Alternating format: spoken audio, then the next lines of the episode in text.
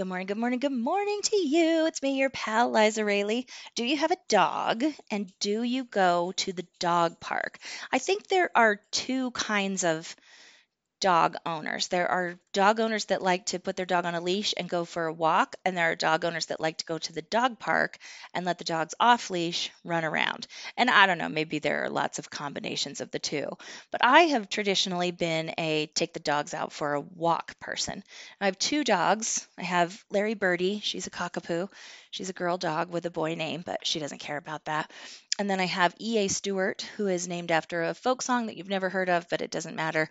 And he is a Chihuahua Terrier mix. They're both about 22 pounds. So, our first problem when we get to the dog park is the dog park's divided into large dogs and small dogs. My dogs think that they are large dogs, but they are not really. But they're also not tiny, tiny like purse dogs. So, we always go into the big dog section and then they run around. My second problem is I don't know how to behave at the dog park. The dog park makes me incredibly self conscious and uncomfortable. If you arrive at the dog park with another person, then I see you, you know, you're a couple or you're friends, whatever, and you're you have somebody to chat with and you're talking about your day and maybe you got a coffee on your way or you're I don't know, getting a jamba I really like to focus on what you're drinking at the dog park. if you're a single person at the dog park and you're just trying to let your dog get some exercise, maybe you're looking at your phone or playing words with friends. I, I don't know. Playing with your dog, that's good.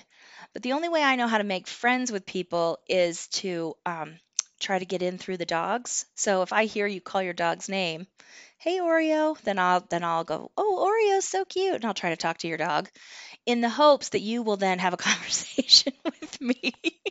but it is not happening. It's not happening. So I end up feeling like a like a weird prom wallflower. Like the dogs are having a terrific time and everybody else is just standing around and I I end up standing up against the chain link fence going, "What am I doing here?" Just playing with strangers' dogs or hoping that strangers' dogs will play with me. also, I'm probably going to get in trouble at the dog park because even though I love my dogs very much, invariably I find a dog I like better. I think I want to take this one home. I have two small dogs. Can I trade them for one big one? I would never. They're both looking at me right now. They're horrified that I would have this conversation. I would never trade these dogs. They're both pills, but I like them too much.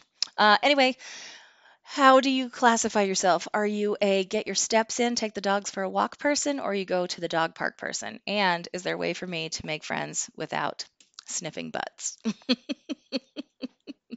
That's it for this morning. I hope you have a great day. I love you. See you. Bye.